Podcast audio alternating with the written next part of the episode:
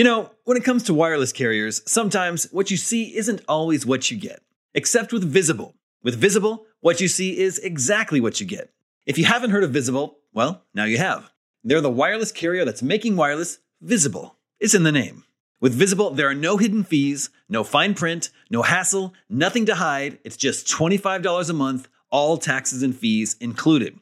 And you don't need more than one line of wireless to save. You can save on a line all to yourself with unlimited 5G data powered by Verizon. And again, just $25 a month. The future of wireless is here, and it is transparent. If you want more transparency in your wireless plan, you want to be on the Visible plan. Switch to Visible today and save at visible.com. That's visible.com. Monthly rate on the Visible plan. For data management practices and additional terms, visit visible.com. This episode of GameScoop is sponsored by Squarespace. If you're looking for a way to make your business stand out and succeed online, Squarespace is the all in one website platform for you. They take the stress out of creating an awesome website, engaging with your audience, and selling anything from products to content to time so you're able to focus on, you know, everything else. In other words, you'll have more time for gaming. With the new guided design system, you can choose from curated layouts and styling options to build a unique online presence from the ground up, optimized for every device. And with Squarespace's integrated, optimized SEO tools, you'll show up more often to more people. Squarespace doesn't just make things easier for you. Checkout for your customers is made seamless with simple but powerful payment tools that allow you to accept credit cards, PayPal, and Apple Pay, and in eligible countries, offer the option to buy now and pay later with Afterpay and ClearPay. So whether you're just starting out or looking to expand your existing brand, be sure to visit squarespace.com for a free trial, and when you're ready to launch, go to squarespace.com/gamescoop to save 10% off your first purchase of a website or domain. That's squarespace.com/gamescoop for 10% off.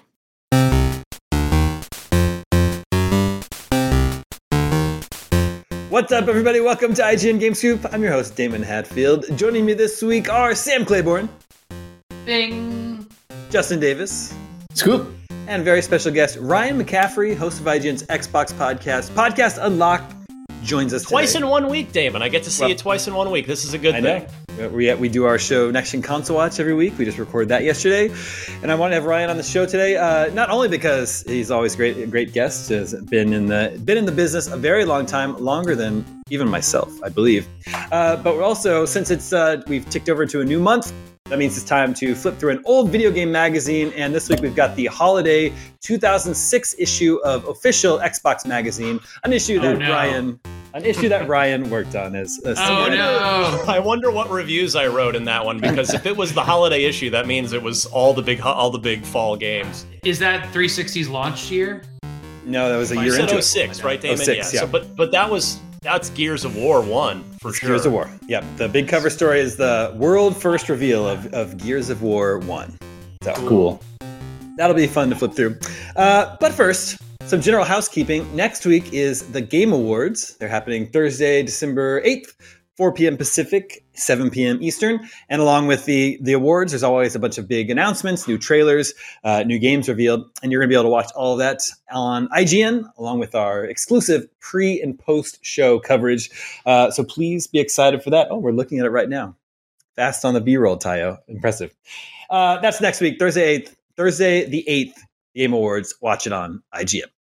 Uh, so let's begin this week. Before we hop into our magazine, let's begin with uh, uh, a listener mail. So let's go ahead and check in with the listeners. Hey, listeners. Listeners, you remember you can always reach us at the email address gamescoop at IGN, just like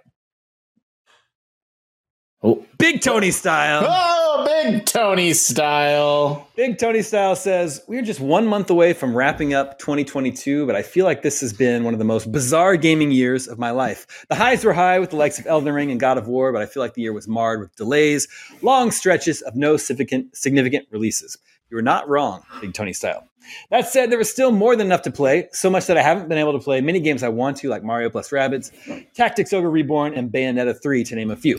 I'm curious, as the year comes to a close, what games will you try to finish up in the coming weeks? And what are some notable games you likely won't get around to? So, is everyone else still working their way through God of War Ragnarok? Yes. Yep.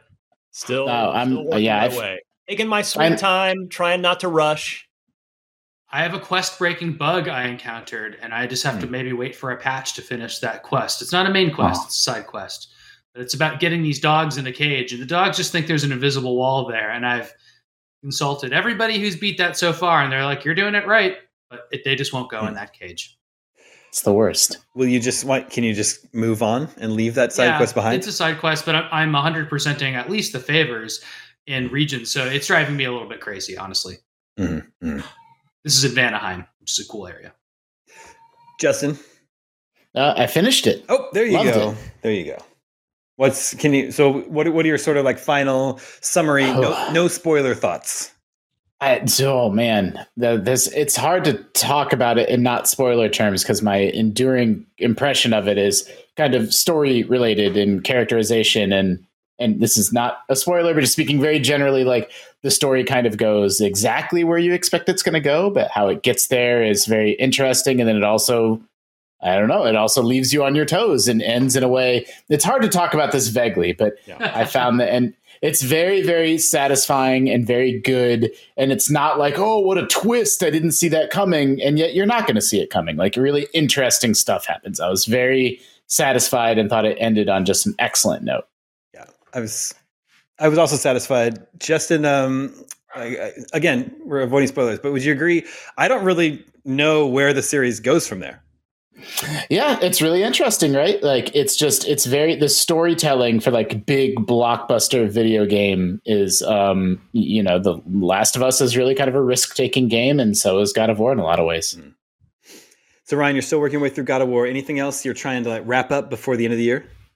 Uh, I, you know, I am really eager to dive into High on Life, which is an Xbox exclusive that we're getting in like less than two weeks, I think, from today as we record this on December first. So, uh, but I, I, I know I got to get through God of War first before I can get to that. And then there's, I got to say, I, I shot a video uh, about The Witcher Three Next Gen the other Hmm. day, Yeah. and that's a game that I purposely didn't spend more than just a couple hours with it back in 2015 because I was honestly just I knew I'd never finish it being a 150 hour plus game. But I I don't know, man. I, I really love the Netflix show and I kind of Yeah. want to play more of it now that it's gonna kind of come back to us as a as a fresh, you know, with a fresh coat of next gen polish on it. But again, I have no I have no designs on finishing that game, but I do want to spend some more time with it. So yeah, it's it's kind of uh, we waited all year for games, particularly if you're an Xbox guy, uh, Mm. and now it's just pouring video games right at the end of the year. I'm still trying to finish up uh, Return to Monkey Island. The ga- Mhm. the game, it's it's longer than I expected. It's actually Yeah, pretty. Do lengthy finish game. it because I, I a I want to talk to you about how how how the ending goes, uh, and and number two, it's just the way it ends is uh, it's I don't know. I don't want to like Justin. I want to be wary of spoilers, but it's it's a beautiful conclusion, and I I, I hope you'll you'll see it through, Daemon. I, I'm wrapping up uh, the Golden Keys. I think I've gotten Okay. all those. So. You got you got some ways to go. oh my gosh! It already feels so long. um, there's that, and then I wanted to, I wanted to play Vampire Survivors, which is something Justin has been. oh, you're gonna love it. Yeah. You you're gonna love it. Yeah, it seems It's on Game Pass. Check it out. Yeah. So I need to do Vampire Survivors. Callisto Protocol is out tomorrow. I'll definitely play that. And then the only other thing um, that I want to try to wrap up is I haven't played Neon White yet, and I've heard lots of great things about that. It's coming to it's coming to other consoles. yes, So- PlayStation, I believe. yeah, PlayStation. I don't I don't know the time frame on that. We just gave a 10 to Pentiment. I feel like we all need to try that too. I, yeah, I've put in an hour or two, and it's it is it's outstanding. It's I just don't know how I'm going to find time to play it, and it's. Mm. uh But yeah, it's like if you need something completely different from any other video game, Pentiment is a good choice for that. On Game Pass too, so accessible. It's definitely one I want to try. I'm also I I, I just loaded up a bunch of games that, are the ones I'm going to try. I'm going to do that. I'm going to do a little to the left, which is a, uh, a you know a moving style game. I mean, it's like unpacking. I think it was developed independently of knowing about unpacking with a cat in it um, that you know knocks your stuff around. Um, and then I have Pokemon. I played maybe like two hours of po- the new Pokemon, and I also have Arceus, which I haven't played. Mm. And so I'm going to try both Pokemon games. I'm uh, very heartened by uh, the the you know the the version I'm playing. I'm playing uh, Violet. Uh, that it's like the open world cool Pokemon game. Like it's like what we've wanted for many many years. Um, but yeah, it's it's it's really buggy, um, really buggy, and it's ugly. So it's like even if they fix all the bugs, it's like what's even challenging this game? I don't really get it. Like it looks like it looks like they took like half of the polygons out of Breath of the Wild, which I don't really understand. If you're watching videos, it's not even like a style choice, really. I don't get it. But um, you know, the sheer fact that you can walk around a huge open area and just like walk up to Pokemon that you want to catch because you see them in the wild is super cool. It's just really neat. And uh, I, I, think that's just like it, it, it, could have a lot of legs if it gets tweaked, and then maybe we'll get a a, a remake or a, a, reboot of it in 20 years.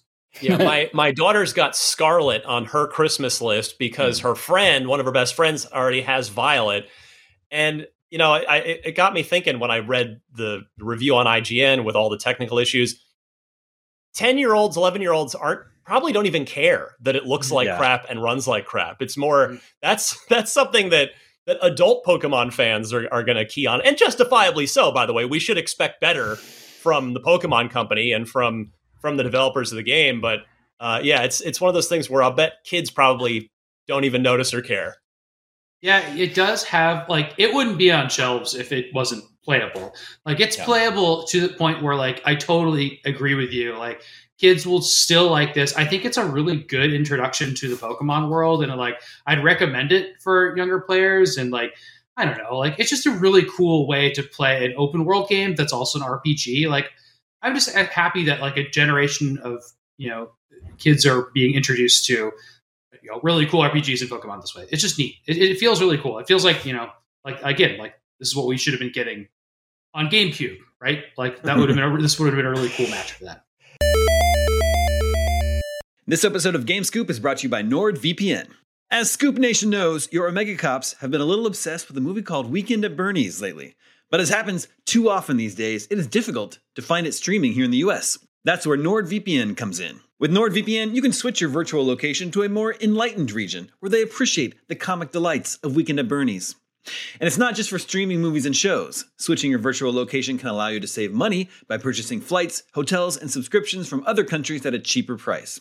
And you can do all this worry free as NordVPN threat protection features protect you from viruses, malware, and phishing sites. Best of all, NordVPN costs the price of a cup of coffee a month, and one account can be used on up to six devices. To get the best discount on your NordVPN plan, go to nordvpn.com slash gamescoop. Our link will also give you four extra months on the two-year plan. There's no risk with Nord's 30-day money-back guarantee. That's nordvpn.com slash gamescoop.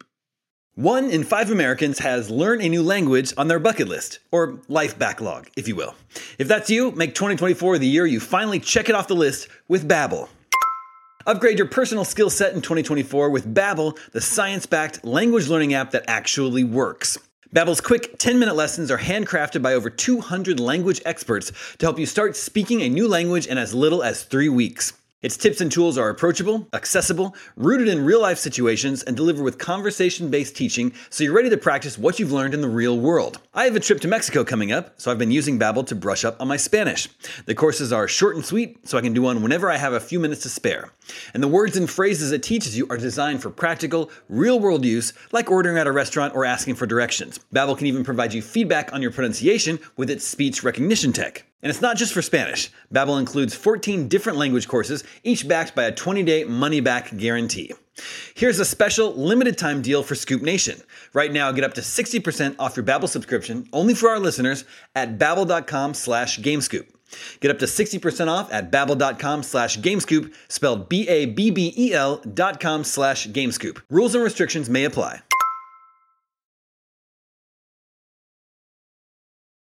Well, speaking of Pokemon, let's skip ahead to one of our other listener emails. This is Daryl in DC who says, I saw the Pokemon floats in the Thanksgiving Day parade. That somehow got me thinking about the fact that typically those games are released in pairs red and blue, gold and silver, etc. Made me wonder is that a successful business play? My assumption is that the business idea here is releasing two versions of the same game with slightly different collectibles in a game where the collectibles are a main part of the gameplay loop would lead to a good portion of the player base buying both games. Is there any data showing it works? That people buy both instead of just one. They've been doing it for decades now, so it would lead me to believe that there's your data. exactly, it would lead me to believe that uh, that means it's successful. Um, I guess another explanation here is the effort and cost to switch out a few dozen of the Pokemon and the other cosmetic changes is low, so the extra games sold makes up for it. Just wondering if you have any insight in the business of them releasing in pairs and why other franchises have not tried it. Sam? well, it's funny to think about other franchises trying it because people might get angry with other franchises trying it. But with Pokemon, it's been baked in from the start, so it's just like what's expected. But I I was chatting with Daemon about this a little bit. There's some obvious reasons why th- there's two versions, but one of them uh, is trading, and and Pokemon is you know based predicated on collecting as many Pokemon as you can, collect them all, and when they lock them behind other games, the intention there is kind of cool. It's not to make you buy two copies and set your Game Boys next to each other and uh. trade with yourself. It's so that your friend has a different version and you have a reason to trade and play with your friend a lot, which I think is like really really clever and neat. Um, but like it's it's it's been that way for a long time. Uh, I uh, there's there's there's it's I'm sure it drives uh, people that need to track commerce numbers crazy, like uh, Justin Davis I mean, I, I, I don't know. It's not that hard to, to, to combine them in our spreadsheets, but like I think that the trading, I, I think it's a little bit hokum. Like I really love Nintendo, and um, I'm not a big Pokemon guy, but I've admired them from afar for decades. I think that those games get a pass for something that's pretty unfriendly to consumers that it has these two separate versions and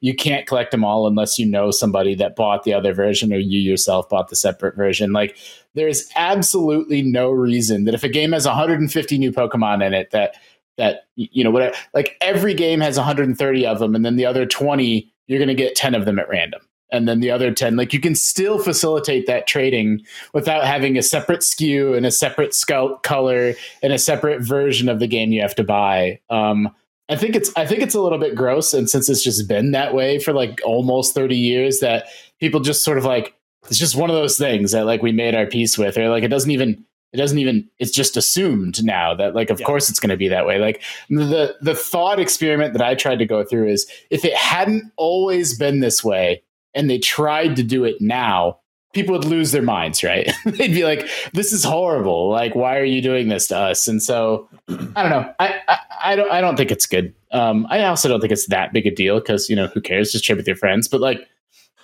it's um, it's I wish they just they they get a pass just because of historical precedent. I think. Uh, I think, one of the go ahead, Ryan. Oh, just that. Yeah, the the last point of that listener uh, email is really what I think the, the key is is how has no one else tried this? Has nobody else has seen the success, the rampant success of Pokemon, whether, you know, for whatever the reason, whether we just all accept it as like systemic failure that that's just become normalized or what, but somebody how is no publisher like Activision's the greediest publisher on the planet. How have they not f- tried to find a way to do this like with Call of Duty, right? Like oh, you can only get these skins or these maps. You know, I, I, am shocked that no other publisher has really made a, a legitimate effort to to duplicate that d- dual SKU success. Yeah. So there's been there was some like was there a mega a, a Mega Man Battle Network had two different versions. Mm. There's there's definitely been some others, but I didn't get a chance to like you know review enter my mind palace or like look online to do some research for some reason, I think that that maybe this is super random that I think Mega Man Battle Network did it, but like certainly not not it's not widespread elsewhere, right? But like I, I think some other games gave it a shot and then kind of walked it back in the future. So the story um, is that Pokemon creator Satoru Tajiri was inspired by Dragon Quest II on the Famicom. Mm-hmm.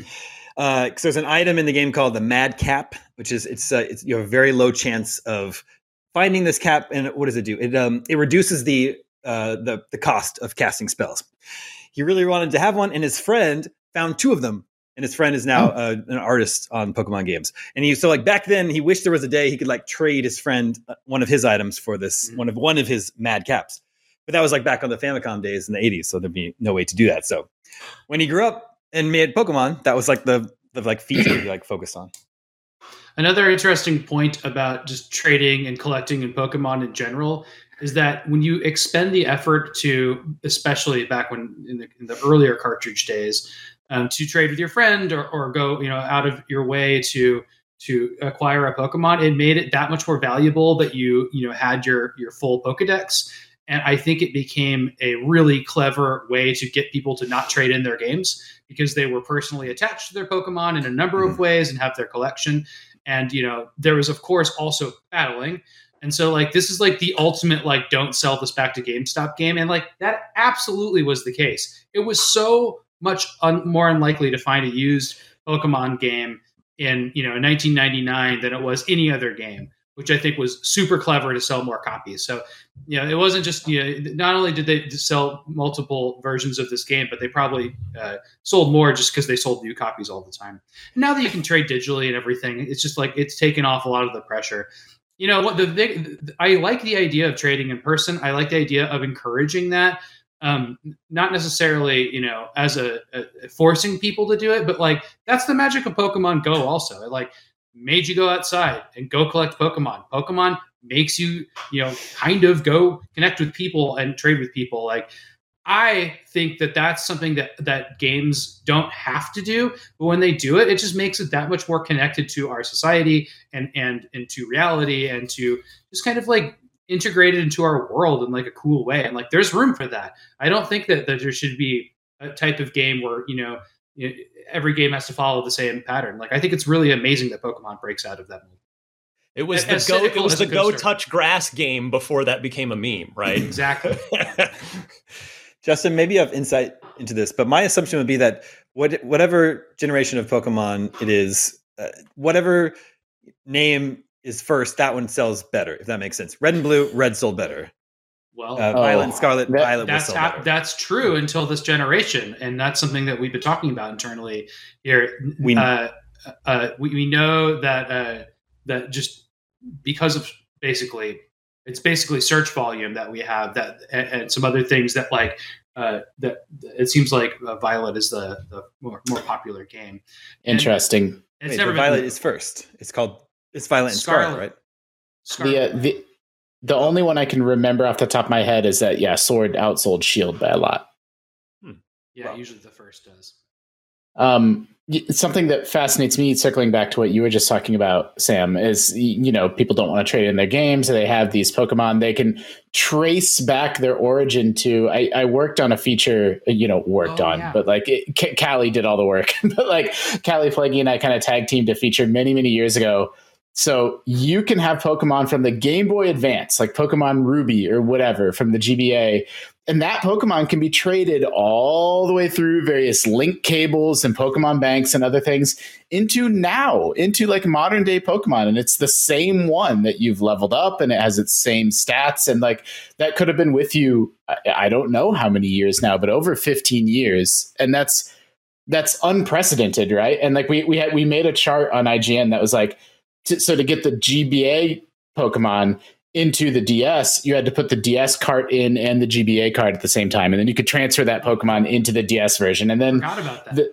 and then the DS version had this thing called Pokemon Transporter, and then later Pokemon Bank that could get them into the 3DS game. And there's always been a method to like carry forward your Pokedex um, into perpetuity. And like, even though I'm not a fan of these games, like I'm just I'm deeply fascinated by that, and like I find that really cool and interesting, and um, the continuity there. And then it also it really puts Game Freak in a bind because then they have to, you know, when their games move to 3D, they have to 3D model all of them, right? Like there's there's 1,500 of them now. So like, how do they like the debt that they take on with each new generation of Pokemon only gets like bigger and bigger. Well, Nintendo issued a soft apology for the uh, performance issues on Scarlet and a software update and a software update, so. which we're evaluating today. I'm really yeah. curious about uh, if it, what what it patched up so far. Yeah.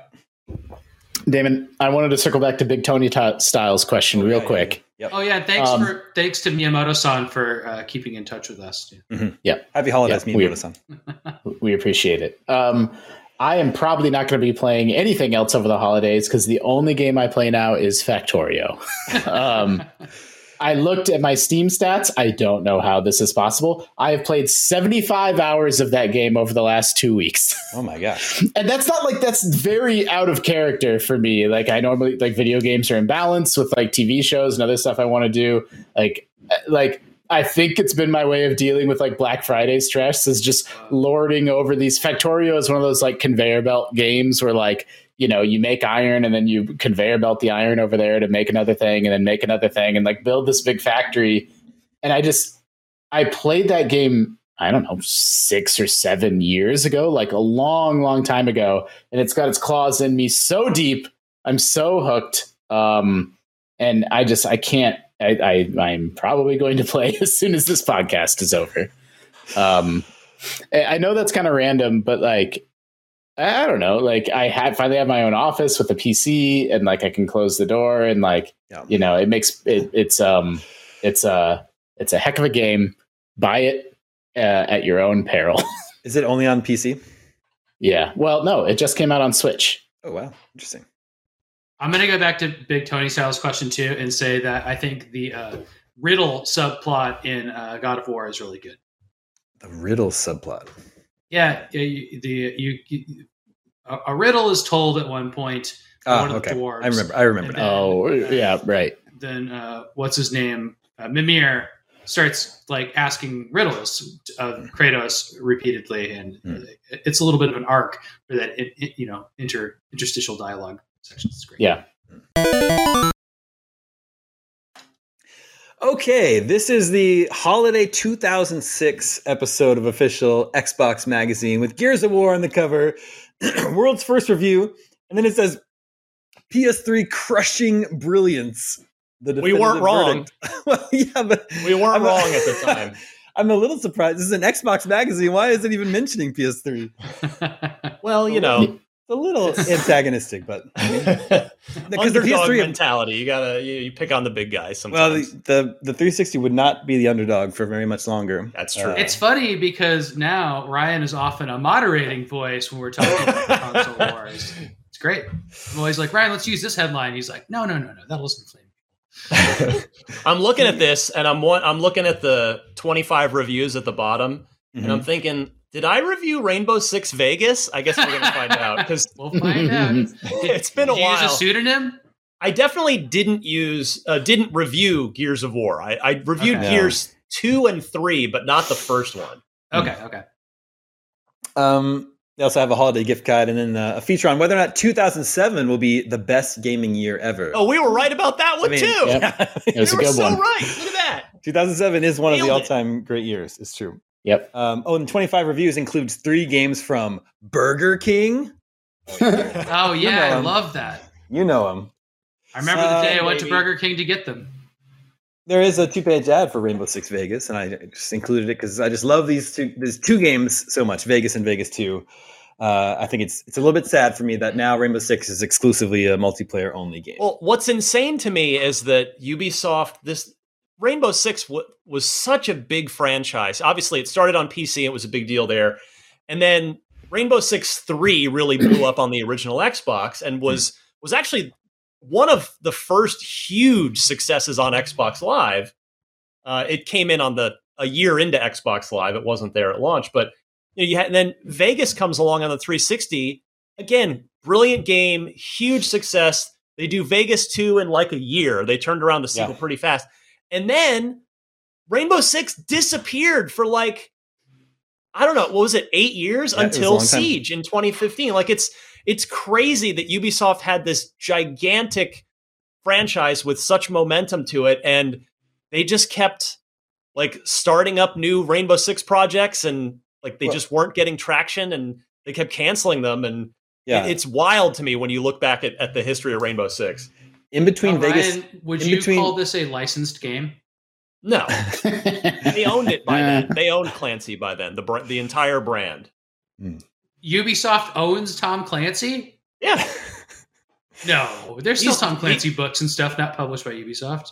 Well, they they at least own all the video game stuff. I know that. Mm. That's Well, that's that an is- interesting can- situation because like Nickelodeon owns Turtles, so they technically don't license Turtles. They just Right. publish Mm. Turtles. Yeah, Oh, you no, just made it more confusing, Ryan. Thank you. Twenty questions didn't get They, any. they can make any Tom. Yeah, in the beginning they did. They were licensing it from from Clancy and the Clancy estate, but yeah, they they outright bought the whole all the video game rights a long time ago. man. Well, in between Vegas 2 and Siege, they announced Rainbow Six Patriot. Right. right? But then that never never came out. Um, an ad for Oblivion, but what's interesting is that it's for the PS3 version, PS3. coming November to PlayStation 3. That's funny. Spoiler, that was uh I think that Janky. that version was not great Yeah. compared Yeah, to the 360 version. Some- but also I guess I guess it was a launch game for PS3. It says I just don't remember that. Um, little bit of a mention of IGN on the top. They it got an Editor's Choice Award. Well, and that absolute masterpiece quote from official Xbox magazine would have been me because I did review that game for Ooh. OXM. Interesting. Nice. Uh, the details of what was on your disc, your your demo disc. You had demos for Need for Speed Carbon, WD, WWE SmackDown versus Raw 2007, Lego Star Wars 2, the original trilogy. So wait, maybe Justin would know. What was in the Lego Yeah. Star Wars 1? Lego Star Wars One is the prequels. That's so weird that they started with the prequels. I guess it was coming right off the heels of the Yeah. prequels, but They did the prequels, and then one year later they did this, and then what most people played was that they did the complete, the first complete saga, which was the Lego Star Wars One and Two combined into all six, all six movies in one game. uh, and No then there was a- dialogue days. Yeah, no dialogue in those. yeah, all just pantomiming and grunting. Really clever. Demo of the Sonic the Hedgehog would- reboot. Is that what it was? It was Yeah, that would have been game. that reboot. Yep. Yeah. yeah, Sonic 06. and then Fusion Frenzy 2. Ryan, did you have was it just like a whole other team working on this demo disc? Well, our team was one guy, Dave Reese, which eventually became two guys. Dane Fredrickson joined him at, at one point, probably by this time.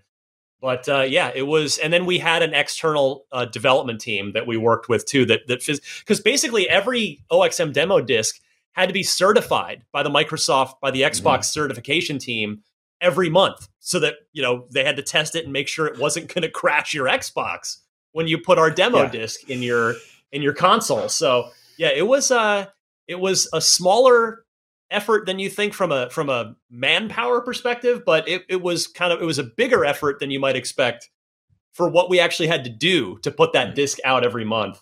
Hmm. Um, and and honestly, by this time, we the, the the OXM demo disc had had peaked. Its powers had peaked, and we were Hmm. kind of starting to come down Oh, off the mountain here because you know because then demos were starting to go on Xbox Live. Right. Yeah. So the Yeah. disc didn't, you know, didn't had lost some of its uh its inherent power. But hey, we still had lots of good stuff. I mean, that's a that's a nice array of demos right there. for sure. And and you had more than just demos on here. You had a an OXM Game of the Year 2006 ballot Yeah. that people could vote on somehow through the disc.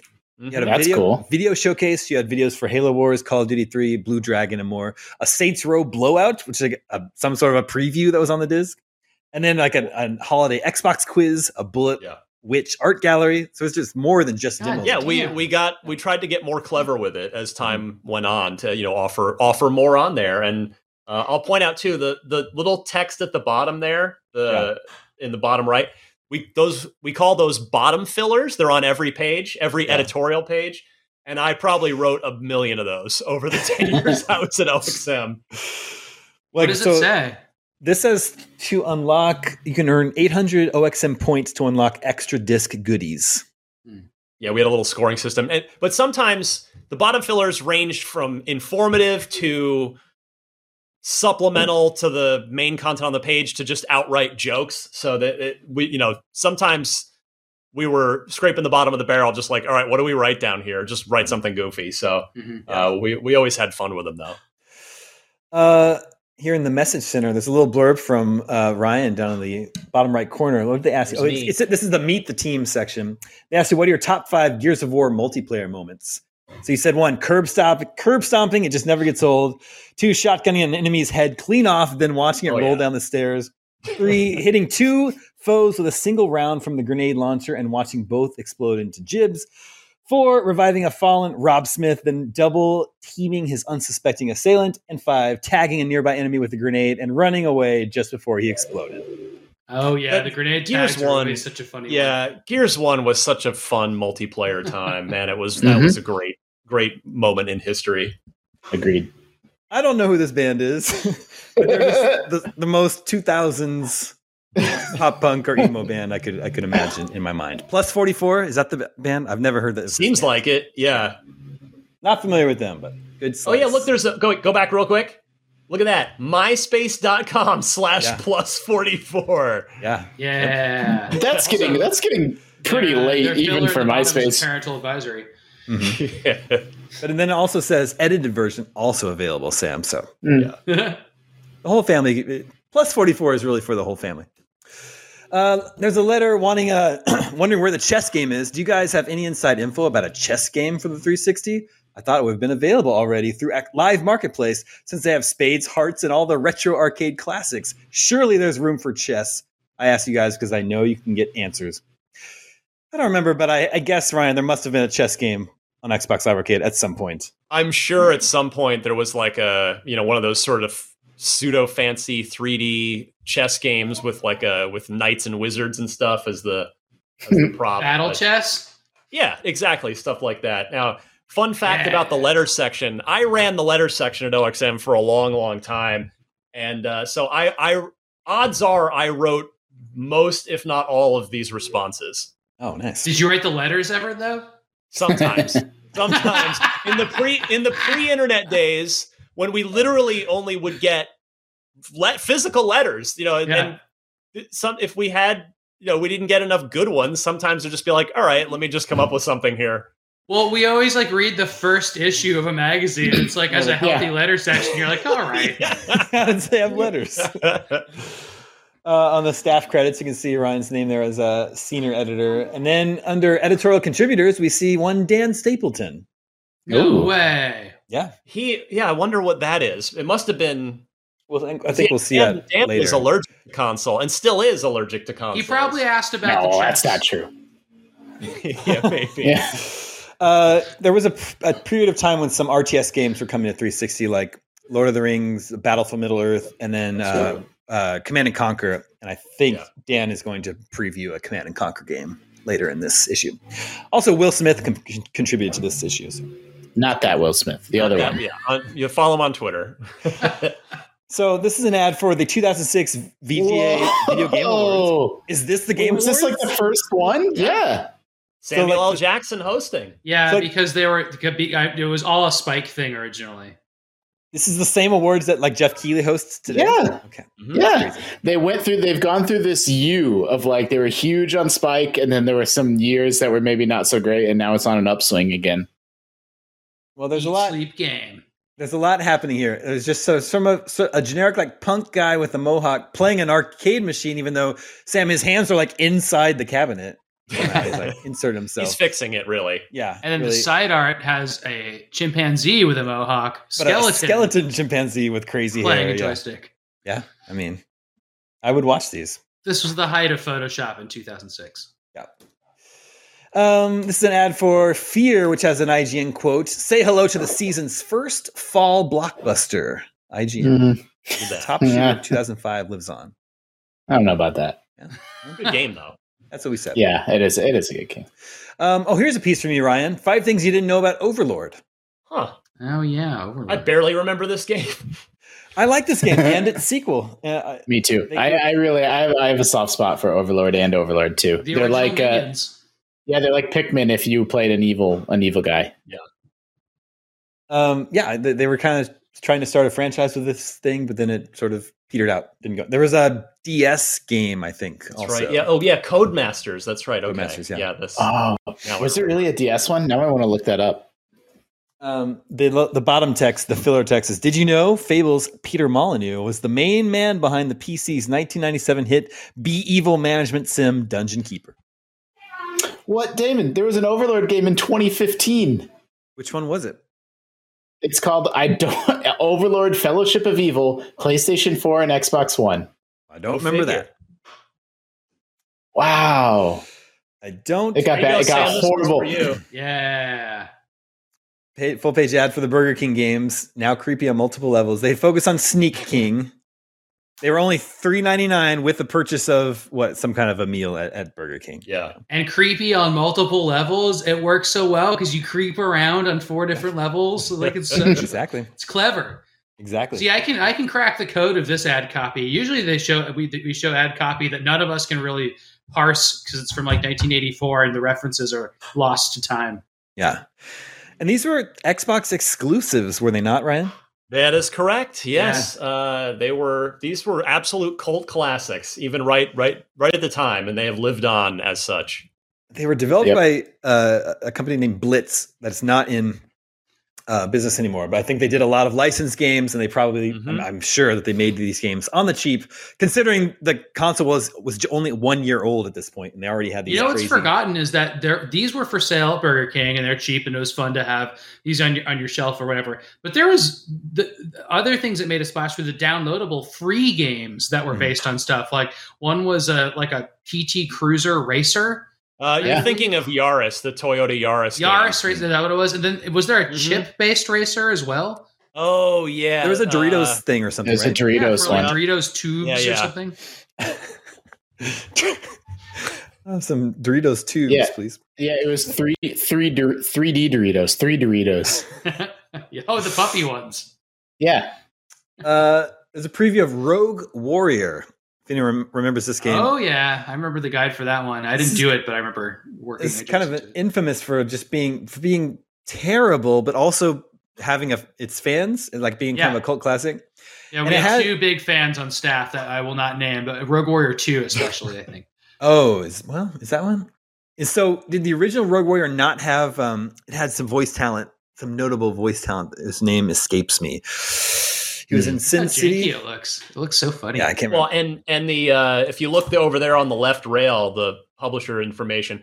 This was back. This was right when Bethesda was first starting to publish games. In addition to wow. developing them, Bethesda published this. That's right. Yeah. yeah. What was the game with like the lady assassin that they published, like Scarlet? Oh yeah. Um, Is that what it was oh. called? There was a game called Wet. Wet. That, that was it or is that yeah. was that THQ? I don't. Really no, I think you nailed it. I think that's it. Yep. Uh, this preview ends up with with first or third person perspectives, authentic weapons and gear, and all the colorful language that sailors use in real life. Rogue Warrior could be one of 2007's big contenders. I don't know. IGN gave it a 1.5. I think OXM hit it pretty hard too. Whenever we did review it. A 1.5? It's a 1.5 from. IGN. That's worse than God Hand, which we gave a low score to, but a bunch of staff members liked. This is a, a two page ad for that Sonic the Hedgehog game. And my only question is on the right side here, who's this human woman? that's that's the girl he kisses. does he kiss a human girl? I don't even know. He does uh, in one game. If it's not this one, then it's another one. I don't Sonic's like that. Sonic's girlfriend's just a lady in one of these games. It's it's really funny. Okay, and also above the ESRB rating for everyone, it says actual screenshot. what what here is an actual screenshot? it's an amalgamation of a few screenshots. yeah. This, sure. This this just proves you can just say that whenever oh. you want. It I'm says so it in the it says it more than once. That, yeah, it says it in the top too. About mansion, yeah, actual screenshot. But apparently, Robotnik and the human girl are not an actual screenshot. um yeah, if any of our uh, Sonic the Hedgehog super fans in Scoop Nation can let us know who this oh. human woman is in this game. We scared them all off years ago. Yep, that's true. Yep. With a byline from Dan Stapleton, this Command and Conquer 3 Tiberium Wars previews from him. I guess it's an interview with EA or, or a developer on the game. Yeah. I probably played this. I think I played all those RTS games on 360. There were some good ones. I mean, I, I played all the way through Battle for Middle Earth 2, yeah, Lord of the Rings, right. on uh, on the 360, and it, it actually played well. Um, let's see, Eternal Sonata preview, um, and then oh, Battlefield Bad Company. This comes from you, Ryan. From me. Look yep. at that. Mm-hmm. It says it's a first look at Bad Company. Which one do people like better, Bad Company or Bad Company Two? You right? Second one, I think. Yeah. Well, oh, okay, stop the presses. Her name is Princess Elise, and he does kiss her in that game. there you go. I didn't need to know that. That's cursed knowledge. She's Princess Elise, keeper of the Chaos Emerald, or a Chaos Emerald, or something like that. Hmm. Does he kiss her to get the emerald? yeah, I think so. No, I think he has to protect the emerald, emerald alongside her. But yeah, I'm sure you can look up a video of the uh, the romance scene if you'd like.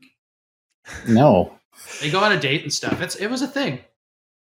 I'm good. This is a two page ad for Final Fantasy 11 online coming to Xbox 360, and I just want to note this game is these servers are still running today. Maybe mm-hmm. not on 360, but at least the PC ones. We had uh we had the beta of this on disc with the magazine at one point, uh, and we would get emails from people way da- after the fact, like months and months later, saying, "Do you can I get another disc from you? I lost mine." The reason is because you couldn't uninstall that Final Fantasy 11 beta without the disc. Like you needed to put Oh, the disc, the beta disc in to remove the beta. Oh no. and we did not have a very large like back you know back room stash of extra discs Wow. And here's their huge review we of, go. of Gears of War. It's a it's quite oh quite the dan spread. reviewed this okay Yeah. Oh, I like Ryan. I like you. You gave it. You attributed the design of the review to the actual designer, Julian- art director yeah Julian julian, Brown. brown, who's That's cool. extremely talented Well, needless to say, you liked um, Gears of War very much. Real quick, as an aside, it, here sandwich in in this review is an ad for Xbox Live Prime Time. Ryan, do you remember what that was? nope Xbox.com really slash don't. Prime Time. It says a world of options, and then it's just accessories for 360. But Yeah. I don't I don't know ah. what it's about. It looks like it's. I thought it would be TV related, but it's not. There's like a dr- driving wheel. Well, and, Yeah. the that headset the wireless headset was really good the hd dvd player of course Yeah. didn't didn't well last that long because hd dvd didn't last is that it long. pictured here? Is it the thing in the yeah, lower the bottom, the, the sort of seven o'clock positions down there. Yeah. Yeah, to the left of the Xbox Live Yeah. card. Yeah. the media remote, yeah, vision camera, all that stuff. That remote was cool. Oh yeah, One quote in the Gears of War review Much of Gears of War looks like it was shot on location in Iraq. Hmm. I don't know Yeah. about that. It was kind of the start of the every video game is brown phase. yeah, and saturated, and Yeah. yeah, Uh, well, yeah, and also sort of deliberate maybe with its camera and Mhm. you know how it pulled in on you when you roadie ran and yada yada. So yeah. Uh, what, wow, this is a really long uh, review. There's You gave it a 10. Lisinski. Give it a 10 out of 10. Yeah, I would still give it a ten. I think Yeah, that review thi- holds up. From I Dan. agree. One question. Gears One, Oh, go- go. I, I played a lot. I just, I just, I don't know. I played a whole lot of Gears One, same as you, Ryan. Like me and my coworkers at the website I worked for. That was just our. That was like the peak of me playing video games online. Was like Halo Two and Three and Gears One, just every night. Yeah, 04 to 07 or so that that window. Yep. Same here. In the verdict, he said, "Believe the hype. Tw 2006's killer app delivers on its promises. Well balanced multiplayer will drive live for months. One It did. one negative was piecing together shreds of plot yields only tattered answers. And then uh, a lingering question was, why do smart enemies announce that they're reloading? Reloading. Reloading. Good question.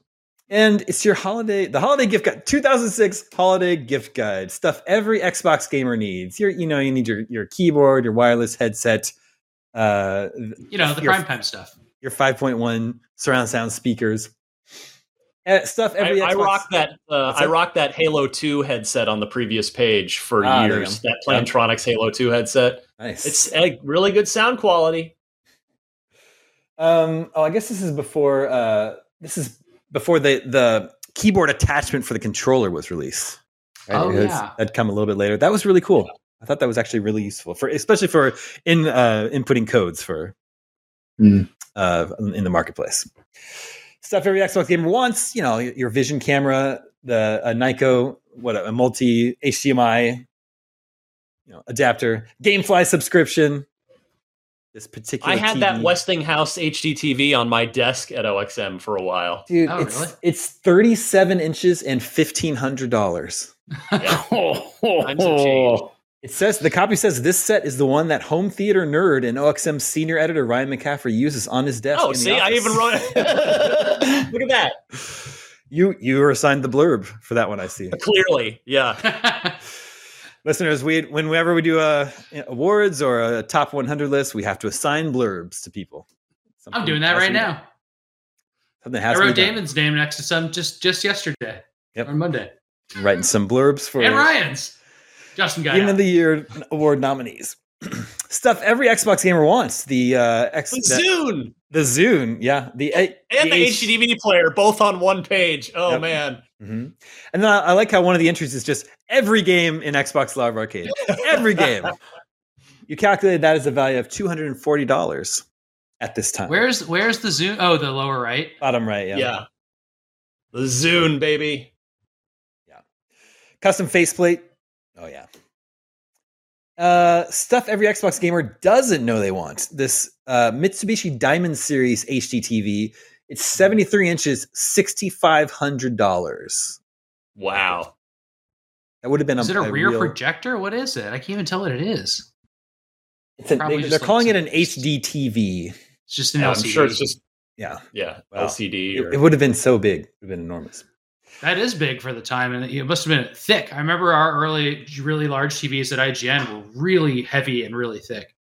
In the bottom right corner, does this Linksys uh, router bring back memories for anyone? Because I think that's the exact Oh, same yeah, I had router. I that had one of those. Yeah. Yep. Wow. Boy, That one had takes me back. too. How about a crystal icing iced out faceplate for your 360? Cool. $300. What you would think have sold faceplates would have not gone away because they're just like easy money. It's just like why why not do a faceplate on your system? Like I they went what away. stopped They went away for the 360 when they redesigned it. Yeah. yeah, sure. Uh, also, I guess uh, there was a 15th anniversary Reservoir Dogs DVD out that year. That movie is really old now. All right, here come the reviews now. That would have already looked grainy on that 72 inch television. Yeah, it's true. uh, Sam and Justin, on their review scale, they have an 11. They went off the charts. What? No, but read the description. I know. It says it says unicorn will never happen, never. But it's you know it's you and have it didn't. listed. At at, uh, at at GameScoop, we say an 11 out of 10 is off the charts with a Z. Yeah. Uh, Rainbow Six Vegas was done by who Did I this? review this? This is this really me? long. No, this no, is Paul. Okay, I think I might have done the second one. Eight eight point five for Rainbow Six Vegas. Yeah. Solid score. And then in the middle of so I you know when I prep these magazines I like edit out pages that we don't need to you know to, they're edited for time.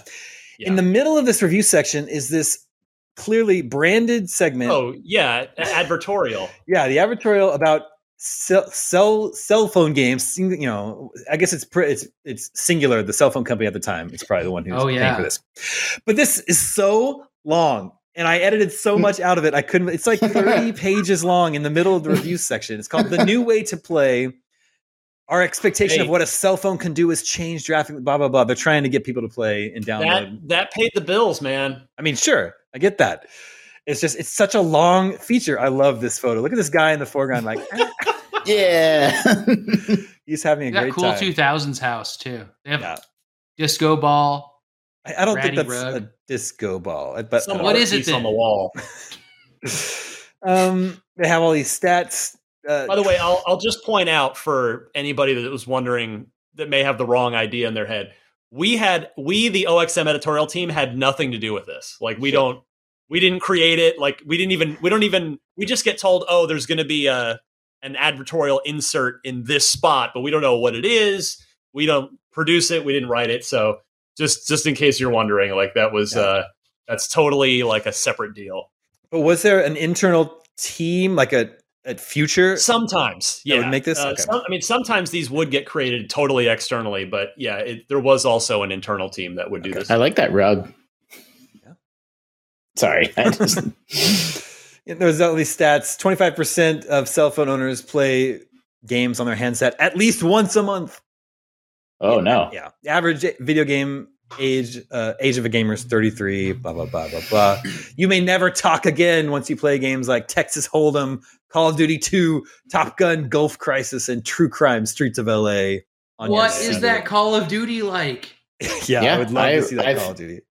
I played all those games. This is the era when I first started doing mobile game stuff. 2006, actually. That's the exact year. Do you So remember was the it, Call um, of Duty? Yep. Was it like yeah, it was a. Mm, it was like top down. Okay, um, So, Commando, Wow. Uh, and the Ikari Warriors. yeah, like, com- yep, like Commando. Yeah, it wasn't Ikari Warriors. Like, Cool. yeah, I I, mean- remember all of these. it's funny. And we used to the the way that we had to review them. By the way, is they would mail me a phone loaded up with like their six or seven latest games, and I would play them and review them, and then have to return the phone. it's easy to laugh at this stuff, but like as we- as we've talked before, these games are probably just gone now, right? They're gone. Oh, sure. And- Just including John Romero worked on a bunch of them. Yeah. Um, Just wait for Digital Eclipse to collect them all. Paris Hilton had her puzzle game. Paris Hilton's Diamond Quest. There was a Lumines mobile game. apparently. Whoa. Ooh, you. I did not remember that. And then Ryan, there's Splinter Cell Double Agent. the ultimate port of Splinter Cell Double Agent. Yeah. Like I said, I cut a lot of this out, but it just keeps going on and on. That's- Say goodbye yeah, to look at that. boredom. No matter where you are, entertainment is as close as your wireless phone. Cart. Oh yeah, you can play top ten places to play: the commute, hanging with friends, waiting rooms, car trips, lines, school, Nice. doing laundry at the gym, the airport, and my favorite is number ten: anytime. Anytime. We don't we don't need you to explain this to us. It keeps Wait, wait, going. wait. I didn't know I could stir pasta and game. Yeah. It keeps going. What is a gamer? Blah blah blah. Games are for everyone. Can't decide what to try. Here's all the different genres of games. 32% of heads of households report that they play games on wireless devices. Here's what's insane about this is like it, it's like it seems very well done, right? Like it's informative and it's not trying to be gr- like what like it's okay like on the scale of advertorials, like it's got all these stats in it and like it seems really well composed. But they stuck it like right in the middle of an Xbox magazine Yeah. that like who nobody that read that magazine is like, hmm, yes, Do you think it would have been a spread across all of the future mags? Like in Probably. Sometimes. Something yeah, like that? sometimes. It just like depends an on flyer kind of. Yeah, but uh, I will say, in our defense, this something like that goes on this long would have been exceedingly rare. Like this did Yeah. not happen very often. yeah. Anyway, that concludes that, and we're back to the reviews. Evo 7 got a 7.5. Reservoir Dogs, the game, got a 4. this is a time Ah, when every I actually don't remember that that existed. Every tangentially related gangster property was getting an open world GTA like game. Godfather, Scarface. Yeah, I remember Scarface. I reviewed Scarface: The World Is Yours, and the producer on that game literally still hates me to this day for Oh, the four point five I gave that game. Oh no. Uh, you reviewed the Burger King games. Big Bumpin' got a five. Sneak King got a six, and Pocket Bike Racer got a six point five. Apparently, that's the Not best bad. one. Yeah. Not bad. Yeah, you go. Ryan, you reviewed Doom on Xbox Live Oh, the, yeah, they ported the uh, original, of course, to Xbox Live Arcade. Yeah, you gave it an eight. It's still great. It's still Yeah. great today. Oh yeah, uh, Doom, Doom and Doom Two are still super fun to play today. Mhm. Yeah. Dig Dug got a seven point five. Who reviewed And then- Dig Dug? Mm, Corey Cohen, That's our managing editor. Yeah. Nice. 2007, the best gaming year ever. You're going to get Shadowrun, Aw. Lost Planet, Crackdown Lost Too Human, Bioshock, Halo 3, Forza Motorsport 2, Mass Effect, Lost Odyssey, Blue Dragon. Whew. It was a really good year. It what was a, a lineup, year. man! Even those like games that didn't pan out in the end were just so exciting to cover and play at the time, like Lost Odyssey and Blue Dragon. Yeah, they were all Yeah, new and fun. Yeah. Oh my gosh, it just felt this- good. This is your little aside, your filler at the bottom of the page. Uh, some superb looking non exclusive games for next year include Grand Theft Auto 4, The Darkness, that one Breathless didn't happen. Arms. Yeah, that got delayed. Oh, yeah. Well, oh, yeah, that was an 08 game. Yeah, that's right. Where was Too Human at this time? Uh, Oh. probably busy getting delayed. Mm. yeah.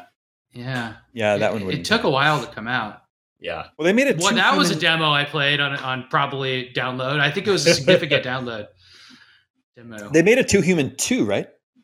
No, they never got. They never Oh, made they it past. one They planned a trilogy and didn't Okay. get past the first game. I mean, there's potentially an Eternal Darkness in development right now, also, right? Is that true?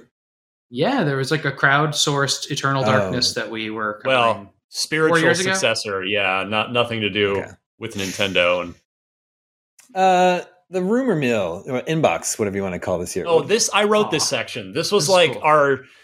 Uh, this was like kind of a more like a maxim type. Like, hey, let's Mhm. have funny little one-off stories that we can make Mhm. little jokes about. Yeah.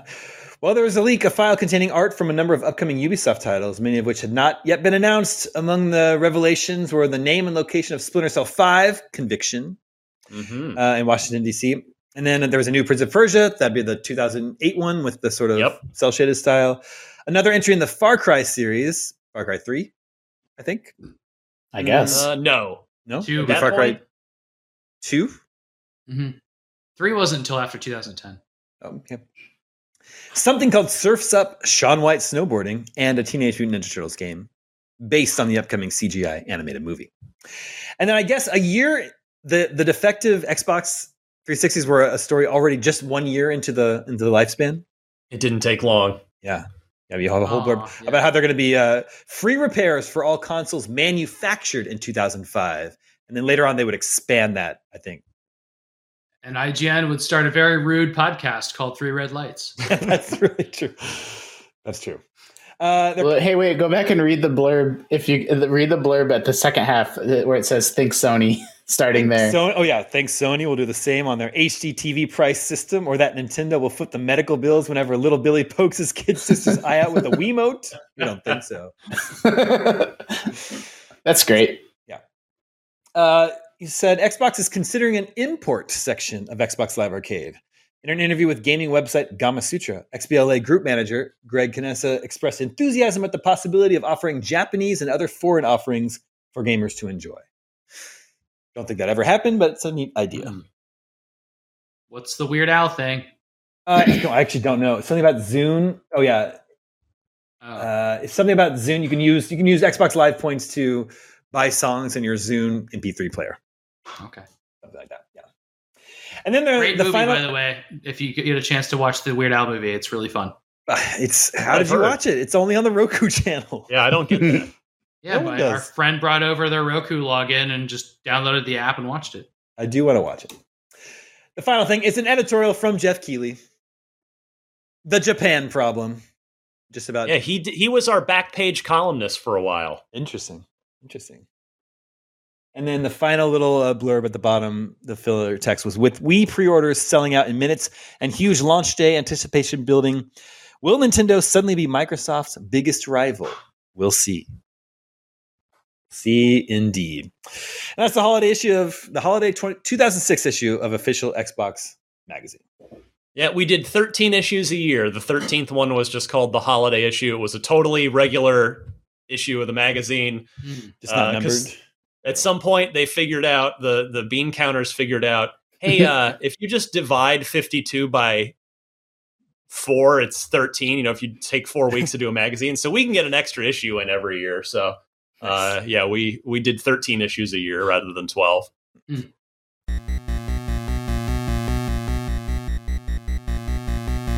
And that brings us to video game 20 questions. Our suggestion this week comes from simply John in an unknown, undisclosed location.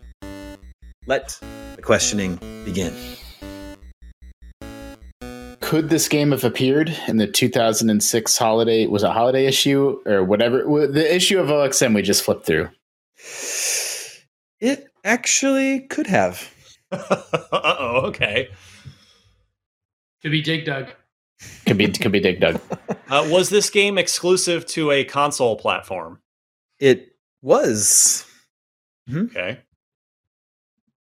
And it so we can rule out Nintendo right away based Well, on the first it- answer. Yeah, but the way I phrased it, it's like you know, I don't know, like you took a shot at the Kinda Wii. joke at- about it. yeah, exactly. So we should we should spend a question to clarify. Okay, was this game exclusive to an Xbox console? It was at one time. Well, Okay. That's Hmm. around 07 or 06. Hmm. Did this start its life as an Xbox 360 game? No. Okay. Did it start its life? Well, wait. I mean, I got. Like, did it start its life as an original Xbox game? No. That's What? What? Wait a second. Wait a second. So, it at one time was exclusive to an Xbox console, but not the Xbox or the 360. It could have The appeared. question In, was Did it start its life on Xbox 360? Oh, so maybe it was one of the Oh, rare I- games that got ported over. Uh, I don't Well, know. or, you know, Duke Nukem Forever came to mind, but that wasn't exclusive. Uh, How it does was something become an Xbox exclusive if it wasn't on Xbox originally? Well, I'm thinking about who they acquired, like over the years. Like they, you know, they didn't always own Bungie, um, or you know, other studios. Rare. Yeah, Rare. Um, I'm still a little confused here. Yeah, so am I. Do you play as a human? No. Hmm, Okay, I think it's a good Conker question. game. Yeah, it could be Conker's, little Conker Live and Reloaded or whatever it was. Definitely a good. You're you're definitely guys are on the right track with that. Um, was this It's part of game a series. Yes. was this game developed in Europe? Yes. I just go for it. Was this Conker Live and Whoa, Reloaded? hold on, hold on, hold on. You might not know the rules. One of the rules of the game is um the Can't fu- go like yeah. Once we guess the name of the Oh, game, if Okay, we're wrong, we fault. lose. No, no. Right. So we have we have to keep. But like I think you're probably right. Like, but we should ask some clarifying questions. Is What that the was- name of did the this game, game- First of all, What? is that the name of the game? Live and reloaded. Yeah. and It was a and- remake. It was a full-on remake of Bad Fur Day with multiplayer.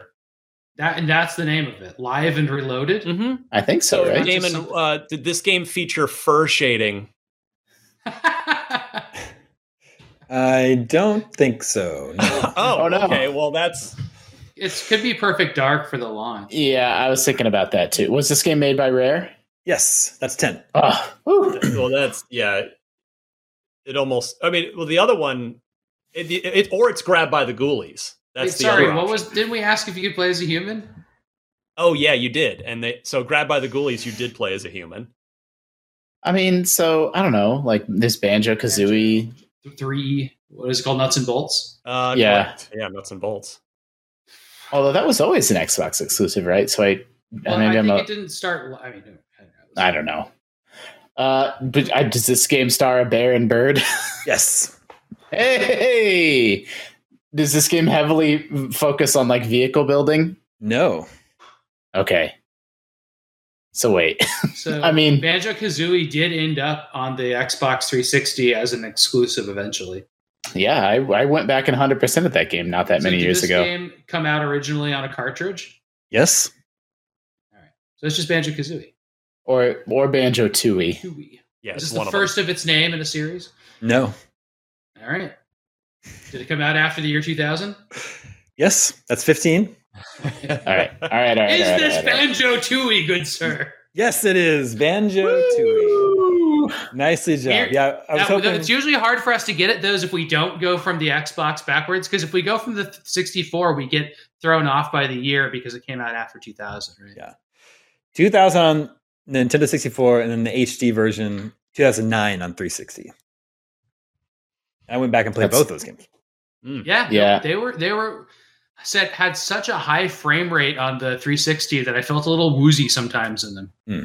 I Ban- keep Banjo- trying to.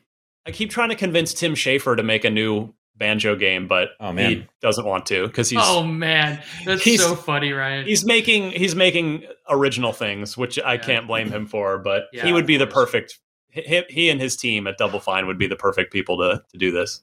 Yeah, that would be good. I don't, was- I, I, Banjo Tooie, I think it's not as good. It's not the classic that Kazooie is.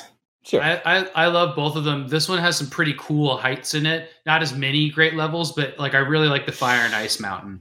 It's really Mm. cool. this was a cool time. ball, multiplayer. It was a cool time when these HD versions of these Nintendo 64 Yep. games were coming to Xbox Live. Like Perfect Dark was so is that's such a great version of that game. Yeah, Yep. That's what that's what I was gonna say. Even though I don't love Tooie that much, it benefited so much from that port just because it ran at like 12 tra- frames per second on the N64. This had a four-player split-screen first-person shooter mode. Yeah, it's crazy. It was in that era of like cramming every single thing in that you can. Yeah, this is one level I didn't like, the carnival level. It was just kind of like bland and, and a lot of backtracking. A lot of it was so good.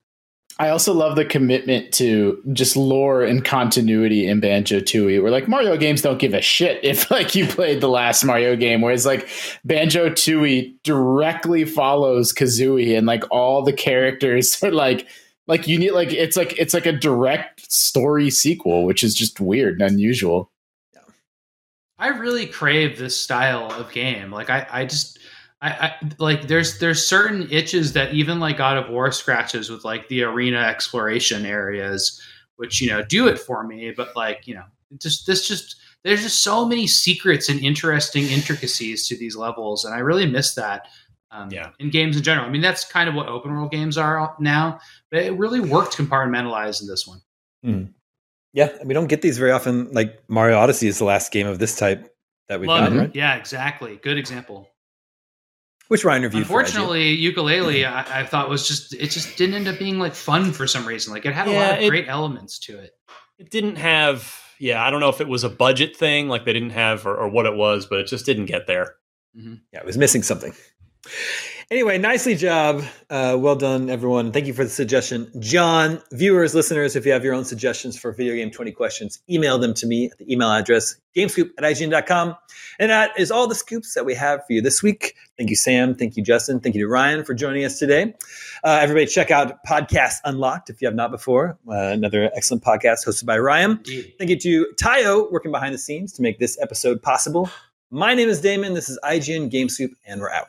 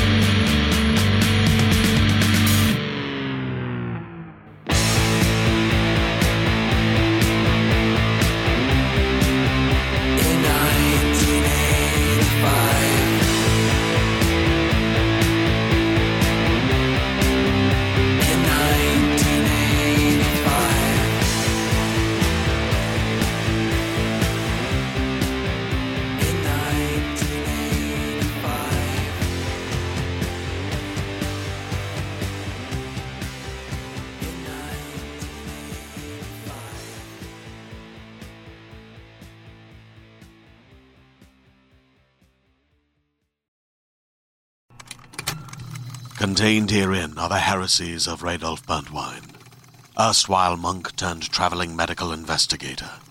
Join me as I uncover the blasphemous truth of a plague ridden world that ours is not a loving God, and we are not its favored children. The Heresies of Radolf Burntwine, coming January 2nd, wherever podcasts are available.